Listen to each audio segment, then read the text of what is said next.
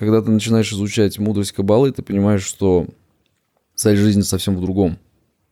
И если ты соединяешься с этой целью, мягко, со временем твоя жизнь наполняется событиями, людьми, которые действительно тебе нужны. Не то, что ты думаешь тебе нужно, а то, что тебе на самом деле нужно. Привет, меня зовут Юда Дебойс, и это Кабала Каст. Подкаст, в котором мы будем рассказывать о Кабале а, и как она применяется в нашей повседневной жизни. Я буду приглашать сюда своих очень близких знакомых, которыми познакомился в центре в течение изучения многих лет. Мы будем рассказывать о мудрости Кабалы и как она реализуется в жизнях наших близких студентов. Именно с той точки зрения, как мы это видим изнутри, какие изменения это приносит в жизнь, как это выглядит, как это ощущается. Мой первый гость Костя Вагин, много лет знакомый, я думаю, минимум 10, успешный бизнесмен, очень приятный человек, хороший семьянин, много детей. Привет, Костя. Привет, Юда. Наконец-то это происходит. Мы поймали тебя наконец-то. У нас первый выпуск, поэтому помоги мне в этот раз. Новый подкаст. Я думаю, мы его можем начать, попробовать рассказать людям вообще, что такое кабала. Вот простыми словами, для шестилетнего ребенка. Если ты можешь объяснить шестилетнему ребенку, можешь объяснить кому угодно. Кабала – это наука о том, как хорошо жить. На самом деле очень просто. Отличие Каббалы от всех остальных учений, с моей точки зрения, из, из моего опыта – это некоторое учение над всеми учениями. Не потому, что здесь какие-то очень умные люди, а потому что Каббала говорит про самые базовые принципы жизни. И они очень простые. Хочешь получить – поделись. Хочешь хороших отношений и хороших людей вокруг себя – относись к ним как к себе. Это очень просто. Но Каббала как наука объясняет, почему работают эти духовные принципы. И объясняет настолько просто, с моей точки зрения, что я нигде такого объяснения не видел.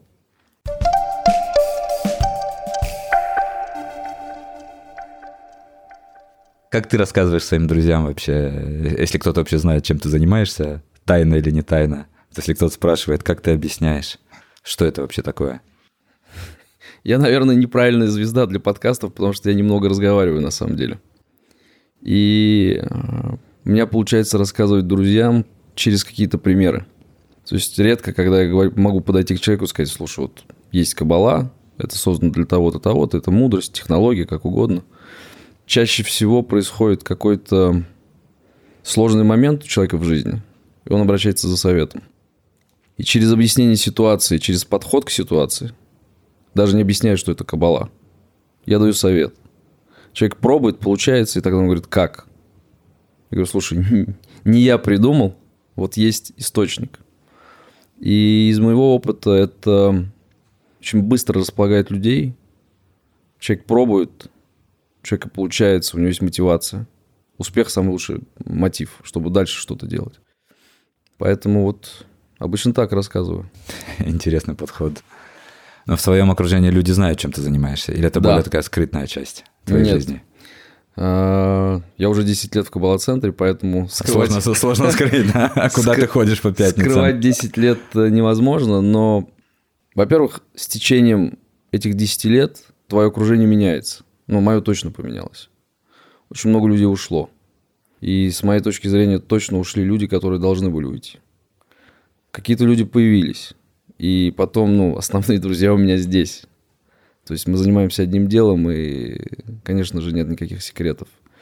Но то окружение, которое осталось из старой жизни, как я говорю, со временем они начали, да, понимать, что вот есть какая-то духовная практика. Задают какие-то вопросы, какие-то ответы. Но, опять же, больше всего они проникаются, когда видят пример. Когда видят, что ты меняешься.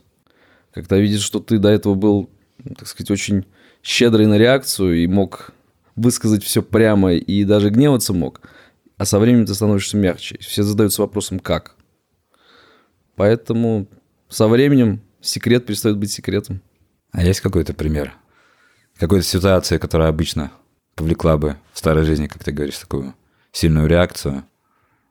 Ну, в старой жизни, если бы кто-то не, не уважал неправильное слово, наверное, если бы кто-то не оценил мою идею должным образом, это могло бы вызвать очень яркую реакцию.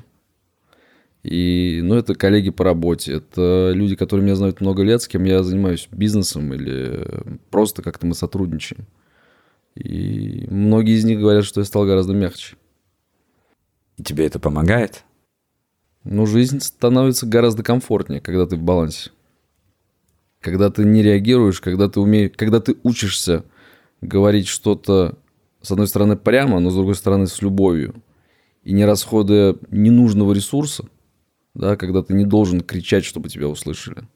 Учишься выбирать моменты, когда ты понимаешь, что человек, в принципе, тебя сейчас не воспримет. Подожди чуть-чуть и скажи ему об этом тогда, когда он готов. Конечно, это делает жизнь более комфортной. Но в сфере бизнеса это не рассматривают как слабость? Иногда рассматривают. Но приходят моменты, сложные моменты, когда люди видят, какой выбор ты делаешь, и что ты идешь до конца, и что на самом деле это не слабость, а наоборот, некоторая твердая внутренняя позиция, то нет, не считают за слабость. Но нужно время. В серьезную тему очень ушли. Давай вернемся немного назад. А как ты вообще к этому пришел? Это мой любимый вопрос, всегда у людей как задаю. в Кабала-центр? Да, как человек услышал вообще про Кабалу, как пришел в Кабала-центр, то есть особенно в этой стране, как бы откуда, как вообще? Причем 10 лет назад. Уже почти 11. У меня был товарищ, чиновник. Я с ним встретился, мне кажется, только для того, чтобы он мне рассказал про Кабалу. И мы приятельствовали. Он занимался всякими духовными практиками, все пробовал, йогу, значит, холотропное дыхание, еще что-то. В принципе, был очень позитивный такой приятный э, парень. И он прочитал книжку «Сила Кабалы». Mm, приносит мне ее и говорит, слушай, прочитал хорошую книжку, прочитай, тебе может понравиться. Самая известная наша, наверное, да. книга. Вот он мне дает эту книжку, я читаю, и просто как бы, ну, у меня отзывается все. После этого я, значит, дочитываю до конца, там в конце написано, ну, как бы следующим шагом, вот там ЗАР можно купить и как бы... Думаю, а там было написано ЗАР купить? Да, да, да, да. Там то ли была вкладка, то ли... Ну, то есть там четко вот как бы, да, думаю, ну, слушай, отлично, водитель есть, так сказать, деньги есть, вот деньги, вот водитель, поезжай, купи.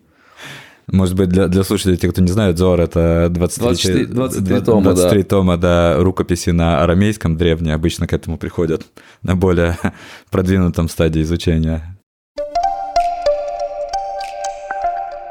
Зор. Документ, книга, которая написана 2000 лет назад на арамейском языке, автор Раби Шимон Бар. Книга, которая является комментарием на пятикнижие на Тору – с нашей точки зрения это некий ключ к ходу, то есть если Тора написана как одна красивая история, то Зор это является как раскодировка или, можно сказать, 3D очки, которая позволяет нам увидеть глубину мудрости и раскрытия секретов. Есть много уровней, наверное, изучения или использования Зора, можно так сказать. Первый из них — это просто обладать этой книгой, и мы верим, что сам текст излучает энергию, тепло, добро, если можно так сказать. Следующий уровень можно заниматься сканированием. Мы верим в то, что глаза являются самым лучшим сканерами, они считывают некоторую информацию на подсознании, поэтому у нас также есть практика, где мы можем просто сканировать взор глазами по тексту. Это может быть на определенные темы, например, э, отношения, сны, конфликтные ситуации и так далее, и так далее. Есть разные части зора, которые соотносятся с разными аспектами жизни. Также можно изучать зор, то, чем мы и занимаемся. Большинство наших уроков основаны на зоре. Есть огромнейший проект, который занимается распространением зора. Так мы верим, что можем распространить больше добра и света в мире. Например, в социально важные места мы дарим зоры – Я отправил, купил, ну, так сказать. Дальше я заходил на сайт, как-то читал. Вот. Потом на сайте или какую-то лекцию я послушал про Рошашану. И там как бы, ну, объяснилось, что вот, так сказать, есть технология, предопределяет э, будущий год жизни. Есть вот трапеза. Я как сейчас помню, я уехал с семьей в Испанию в отпуск. Рошашана, там, так сказать, надо голова рыбы, вот это вот все. Я все сделал как мог. Сам? То есть Сам. это до того, что ты пришел в центр? До того, как я пришел в центр. У меня было одно желание. Я как бы, ну, сделал то, что мог, то, что умел тогда, то есть ничего не умел. Но желание было очень сильное. Когда я это сделал, мое желание сбылось. Вау. Мое желание это было как бы с нуля плюс тысяча вместо десяти. И все произошло. Я думаю, слушайте, ну если это работает, то надо потихонечку заниматься. Рожа Шана. Или в прямом переводе глава года. С точки зрения кабылы термин, который называется зона времени. Объясню вкратце, что такое зона времени. Если смотреть на время как некое колесо, и в этом колесе сделать некоторые отверстия, через которые можно получать доступ к внутренней системе. И вот а, с точки зрения вот этого цикла времени у нас иногда бывают некие окна времени, где мы можем повлиять на свою судьбу, на свою жизнь, на развитие событий в будущем. Эти мероприятия всегда состоят из нескольких частей. Основные — это медитации, кто-то их называет молитвы. И всегда также есть трапезы, где мы соприкасаемся материей на уровне еды, которая впитывает ту энергию, которую мы создаем до этого в этих медитациях или молитвах. И Рошашана является, наверное, одной из самых главных таких зон времени, Честно скажу, я очень хотел денег. Я их очень быстро получил. И что поменялось? Все.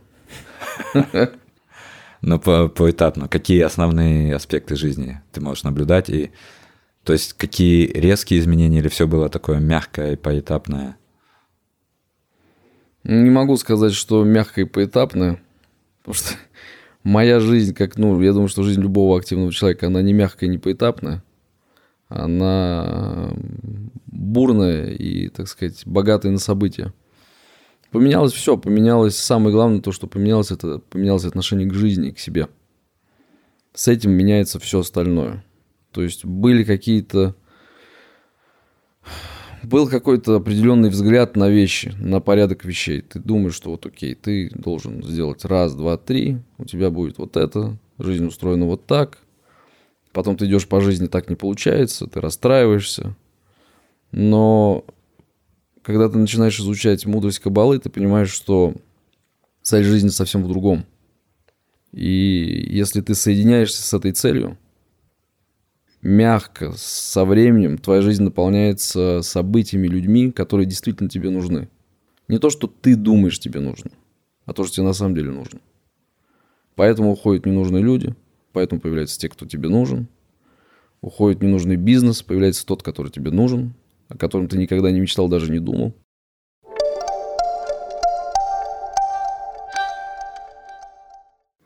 Назовем наш любитель поменять, да, сферы Я поменял, да, много сфер, и ни разу это не было моим таким осознанным выбором. Если кто-то думает, что вот я такой умный, значит, все прочитал наперед, это не так. То есть тебя Ни... на самом деле кидало вообще из стороны в сторону, да? Ни есть одного ты... осознанного выбора. Все время это какой-то шанс сверху, и ты им, им должен только воспользоваться. Да, Сначала... расскажи, какие сферы ты поменял. Э. Первая моя сфера была медиабизнес. Я работал в газете, в медиахолдинге. Потом я занимался строительством достаточно долго. Сейчас я занимаюсь э, отчасти фармацевтикой, продажей лекарственных препаратов. Но это тоже часть, которой я вижу, что чуть-чуть подходит к концу, и у меня уже есть следующий этап и следующий шаг, который я вижу. Я прям могу видеть связь между всеми этими сферами, они прям очень Она связаны. Есть. Это я. А как так кидает? То есть обычно человек может переходить, наверное, сферы в сферу, которые хоть как-то, наверное, взаимосвязаны между собой. Тебя прям из разных мест кидает. Ну, на самом деле... То нужно... есть ты же, ты же с нуля, в принципе, все начинаешь, да, в каждом месте, да. где ты приходишь? Если фокусироваться не на сути бизнеса, а на сути, чем я занимаюсь, то я ничего не менял. Я на самом деле занимаюсь людьми, я занимаюсь э, нахождением потенциала его реализации, как в людях, так и ну, просто в, в бизнесе, в индустрии, в, в рынках. Поэтому все равно, где этим заниматься. Мне была интересна медиа история, я занимался этим. Мне очень нравилось, я потратил там 6-7 лет. После этого я занимался строительством. Мне тоже было интересно. Я потратил там, лет 10, наверное. То, чем я сейчас занимаюсь, для меня открыло вообще новый мир. И это не только фарма, да, но и Есть, например, очень крутые проекты, связанные с цифровой медициной, которые сейчас, с моей точки зрения, поменяют вообще в принципе жизнь людей. И это все про потенциал, про то, что ты можешь дать миру, людям, качество жизни. Здесь звучит уже как какие-то аспекты кабалы, да? Угу. То, о чем ты говоришь. А какие основные аспекты из э, мудрости тебя зацепило? Очень сложный вопрос. Ну, у нас Потому есть время. На самом деле, в каждый, как, ну вот если смотреть назад, то в каждый момент времени, в каждый год, даже, в, наверное, в каждый месяц есть что-то свое. То есть, безусловно, есть какие-то такие большие категории. Конечно же, зацепило то, что ты начинаешь понимать вообще про что жизнь, да, что нету никакой задачи стать богатым, успешным, обязательно иметь П- семью. Почему нет? Нет такой задачи? Нет такой задачи. Это производная. Ты получишь все это, но задача не в этом. Задача меняться. В смысле? Мы приходим с некоторым дизайном своим. У нас есть очень сильные стороны, хорошие, есть очень негативные стороны. Чем больше душа, чем больше человек, тем больше и правое и левое. И наша задача изменить левое. Левое это а, имеется в виду? То негативное, которое у нас есть. И с моей точки зрения, из моего опыта в Кабале, если ты действительно это меняешь, то все остальное это производное. У тебя будет бизнес, у тебя будет успех, у тебя будут дети, жена, все, что тебе нужно. Но не эта цель. Цель меняться. Если ты меняешься глубоко и искренне, все остальное просто само добавляется. Вот ты рассказал в общем, в принципе, и чем ты занимался, и как-то влияла на тебя мудрость. Есть ли какие-то более, наверное, яркие такие примеры, которые ты можешь а, рассказать, и где эта мудрость помогла тебе решить какие-то вопросы именно в работе? Ну, наверное, я бы отметил две таких э, плоскости. Первая плоскость, где действительно эта мудрость помогает, это взаимоотношения с э, людьми, с партнер... ну, то есть с людьми, да, неважно, это человек, которого ты хочешь вырастить как э, топ-менеджера, или это твой партнер, с которым тебе нужно построить взаимоотношения, или это просто твой поставщик, подрядчик и компания, которая с тобой работает. Вот в этой плоскости я не встречал более полной, более тонкой мудрости, которая бы тебя учила, как это делать. Я, например, очень здорово вижу сейчас по тому, как я научился неформально общаться с топ-менеджментом, поддерживая его, сплочая его и давая людям возможность расти. И на самом деле это как бы, ну, это абсолютно не затратно. Ты просто потихонечку, чуть-чуть пытаешься какие-то простые, базовые понятия кабалы передать людям. Не объясняю, что это кабала. Ну, просто ты объясняешь людям, если ты хочешь что-то получить, сначала отдай. Это очень базовый принцип, который ты можешь использовать везде. То есть как выглядит? То есть человек у тебя работает, и это просто как такое неформальное общение, ты ему даешь какие-то советы? Ну вот, например, мы вчера сидим с финансовым директором, просто обедаем. Угу. Рабочих вопросов было два на три с половиной минуты. Потом она поделилась, что вот у нее там возник конфликт с человеком, а, объяснила про конфликт, и действительно человек ведет с той стороны немного манипулятивно, и финансовому директору это больно, это раздражает. Я говорю, ну ты понимаешь, что человек это делает из слабости. Пойми это, и тебе будет гораздо проще воспринимать этого человека, может быть, даже что-то сделать для него. А это было именно у него профессиональная была? Профессиональная. Это именно из э, коллектива, то есть это профессиональная история. И действительно, как бы, ну, ее это тронуло, я это видел. Я видел, что что-то переключилось. То есть человек сможет точно найти подход. Ее ситуация будет по-другому это заводить. И вот через такие простые как бы разговоры, на самом деле, ты можешь дать очень многое. Но мудрость, если ее как бы, да, вот, ну, если делиться с мен... ну, в бизнесе с менеджментом, это как некоторая политика, да, то есть это не какое-то конкретное одно действие. Это как ты делишься некоторыми концепциями, но все время в разных ситуациях. Через время люди начинают это воспринимать и очень, на самом деле, с благодарностью. А нет людей, которые ну, сопротивляются? Не всем же интересно это, и не все, наверное, созрели для такого. Ну, не все хотят. Ты понимаешь, что дело? Когда ты не говоришь, что вот это кабала, и вот здесь вот у нас вот так вот говорят, вот так вот нужно делать, да, когда ты просто пытаешься человеку объяснить, как в сложной ситуации нужно поступить и почему, и сказать попробуй. Человек пробует и получается, то в основном нет, как бы нету отторжения. Есть люди, которые говорят, да, слушай, ну там фигня, вот это вот, но, как правило, они уходят. Потому что это люди других ценностей. Да, но если человек привык все время брать и ничего не давать, наверное, как бы, ну, это не супер э, командный игрок, и ни бизнес, ни команда от этого не выиграет. Поэтому вот одна плоскость, да, которая помогает э, действительно с людьми выстраивать качественные, глубокие отношения. Слушай, вопрос. А столько лет в бизнесе? Сто процентов у тебя происходили какие-то яркие ситуации, может быть, какие-то хорошие, какие-то менее хорошие. Очень бывают, наверное, и стрессовые ситуации. Одна или, или несколько ситуаций, которые могут прийти в голову, которые тебе вот нужно было решение, вот был кризис, серьезная проблема, и где эта мудрость как-то практично очень помогла тебе. Ну, если говорить про сложные ситуации, про то, как э, Кабала практично помогает, на самом деле, если ты действительно изучаешь и понимаешь базовые глубокие концепции о том, что, ну, что бы ни происходило, это к лучшему. Звучит очень просто и повторять можно как мантру, но если ты пережил одну, вторую, десятую сложную ситуацию, и ты действительно пытаешься это понять и за это схватиться, то на двадцатый раз у тебя получается. И ты становишься очень, очень твердым внутри. И ты, в принципе, можешь пройти почти через все. То есть это глубокое понимание внутри, что все, что происходит, оно к лучшему. Оно к лучшему. И, и вторая вещь, которая лично мне всегда помогала. Кабала объясняет, что Творец никогда тебе не даст столько, сколько ты не сможешь унести. Любое испытание, которое приходит, ты его точно можешь пройти. Вопрос, веришь ты в себя или нет. Ну, такое некое самоубеждение. Оно реально помогает. Но иногда нет выбора. Приходят такие ситуации, что ты, у тебя нет выбора. Приходится просто верить. Ты должен верить, а потом ты начинаешь это, да, как-то это становится частью твоей жизни.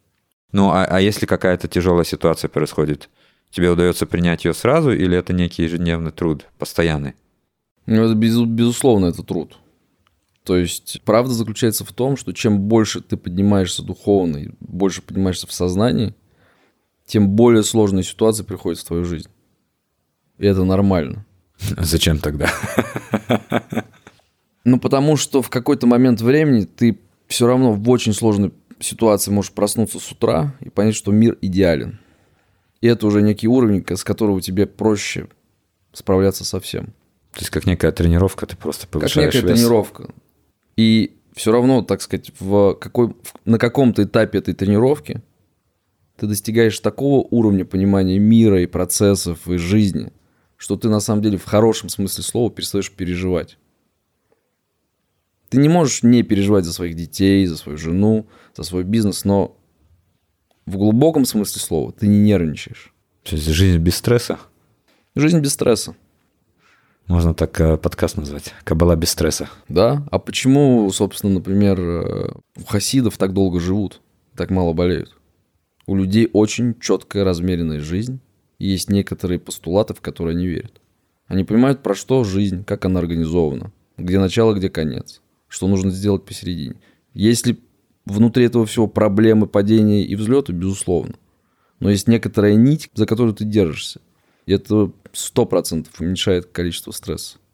Но, с другой стороны, не создает ли это чересчур много рамок? То есть со временем нет ощущения, что как у тебя есть рамки, это можно, это нельзя. А, ощущение ограничения или ощущение свободы. Постоянное ощущение ограничений, безусловно. Но потом ты выходишь за эти рамки, ты понимаешь, что за рамками вообще ничего хорошего нету. И что эта рамка сделана не для того, чтобы тебя ограничить, а для того, чтобы ты жил комфортно.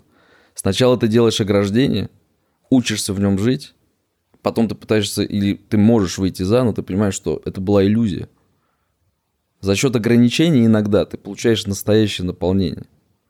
Если ты учишься в этом жить, ты потом понимаешь, что, слушай, ну вот он кайф.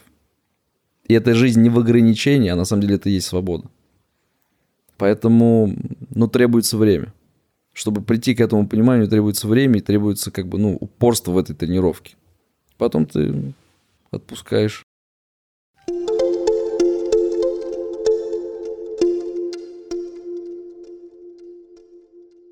Затронул семью, дети, жена. Сколько у тебя? Четверо. Блин, а, четверо детей. Как Каббала отражается или отразилась, или поменяла что-то вот в семейной жизни, если вообще поменяла? Было какое-то влияние? Ну, с моей точки зрения, если бы я не занимался кабалой, у меня бы не было семьи. Зная свой характер тех лет, мне было бы очень просто расстаться, встретиться вновь, иметь детей в разных семьях. То есть, ну, для меня это вообще было абсолютно естественно. То, как я внутри себя переживал. И я уверен на 100%, что за счет того, что я занимаюсь кабалой, внутреннее восприятие мира и как раз отношений, отношений с женщиной, с детьми, оно изменилось. И... А что именно? Что конкретно изменилось? То есть, что вот как ты Ты видишь... начинаешь ценить, ну, то есть, понимая цель творения, понимая как бы глубокие духовные вещи, которые объясняет Каббала, ты, ты, ты начинаешь ценить длительные отношения, и ты понимаешь, что в этих длительных отношениях ты получаешь больше кайфа. Это несравнимо с тем, если у тебя будет 10 женщин за жизнь. Если проживешь с одной, но по-настоящему открыто, не сравнить. Про детей ты понимаешь, что это очень сложная концепция, когда ты с ней первый раз соприкасаешься, что это не твои дети. Концепция именно в Кабале, да, которая да. говорит о воспитании. О воспитании, о том, как подходить. То есть это не твои дети. Это твои дети, но это не твои дети. Что это значит? Это значит то, что ты не можешь относиться к ним как нечто, что безусловно тебе принадлежит. Есть, безусловно, связь, которую ты должен строить, ты должен любить. Ты можешь дать направление детям в жизни. Ты можешь дать духовный толчок, поделиться мудростью, ну, поддержать. Как, как, как это выражается вот в повседневном, повседневной жизни? Если вот ты считаешь, что это твой ребенок, твоя собственность, то ты считаешь, что ты можешь что-то запретить. Если ты понимаешь, что это не твой ребенок, тебе Творец его дал для того, чтобы ты, ты помог этому человеку раскрыться, ты будешь совсем с другой точки зрения объяснять очень многие вещи. Ты не будешь запрещать. Там, где нужно просто запретить, чтобы ребенок себе условно не выколол глаз отверткой, безусловно. Но когда дети становятся старше, и ты начинаешь объяснять, что не делай этого не потому, что это плохо, или не потому, что я тебе запрещаю, а потому что смотри, все устроено вот так, и этим ты себе делаешь хуже. Попробуй здесь измениться. Попробуй сделать по-другому. Попробуй сделать сопротивление.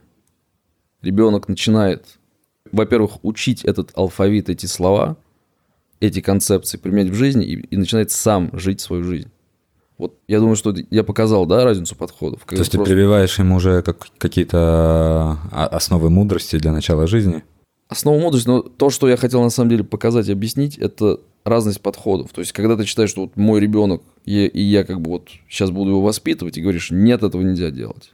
Это один подход. Но другой подход – это когда ты понимаешь, что это самостоятельный человек. И это тебе подарок от Творца, что ты можешь поделиться мудростью и научить человека жить. Хотя бы вот в первые его годы. Потому что на самом деле там девочка до 12, мальчик до 13 лет. Дальше это с духовной точки зрения очень самостоятельные люди, что на самом деле мы видим в жизни.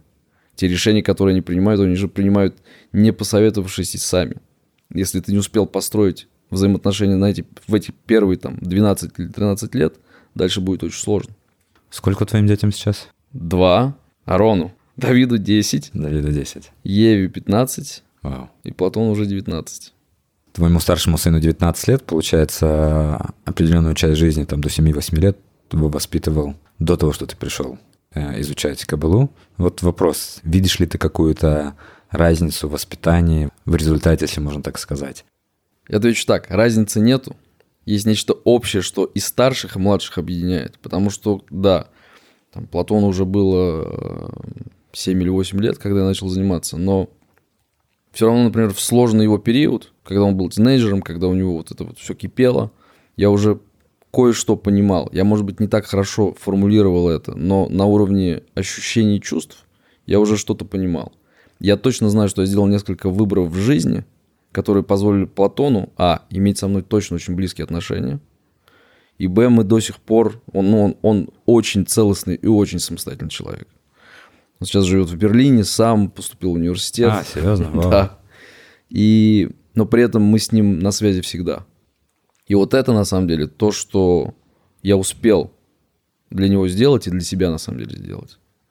И то же самое я делаю с другими детьми. Поэтому сказать, что Платон какой-то другой с точки зрения вот именно моего подхода, нет. Что бы ты сказал себе лет 15 назад, может быть, за пару лет до того, что ты пришел в центр, до того, что ты еще понял или решился прийти сюда, вот как бы ты себя смотивировал прийти? Потому что это точно работает. Это не может быть, это не 99,9, это 100% работает. Если дать шанс себе попробовать, получить этот вкус, то нет никаких сомнений.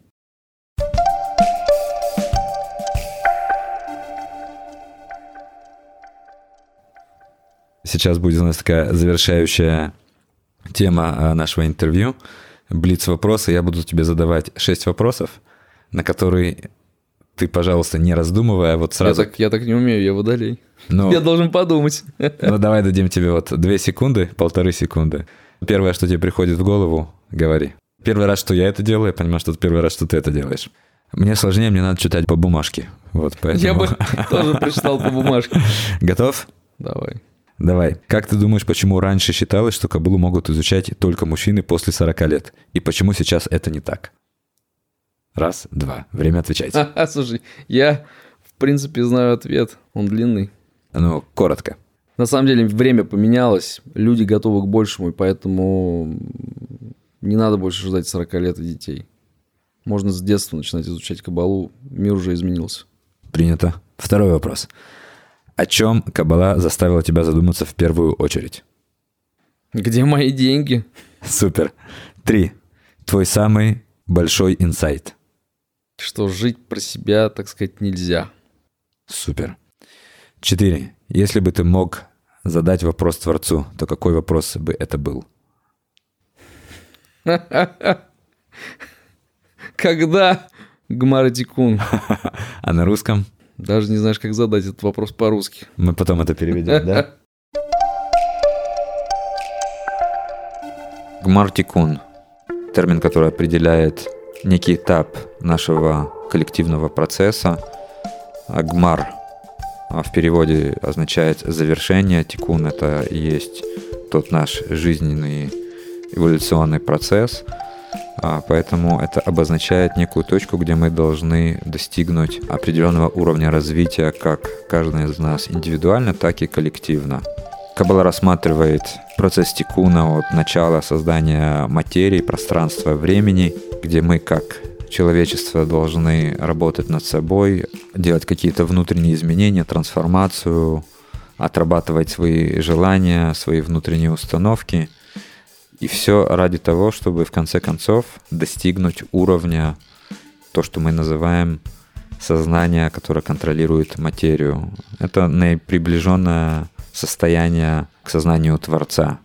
И с точки зрения Каббалы мы все туда должны в конце концов прийти, то есть мы все встретимся в этой точке, где мы с точки зрения эволюции будем почти на уровне Творца, на уровне нашего сознания – и эта точка и называется гмартикун или завершение этого этапа, этого процесса. Пять. Главная трансформация, которая на данный момент произошла с тобой. Стал ложиться спать рано. О, это интересно и важно. Супер. И последний. Как звучит кабала для тебя? Кабала – это любовь.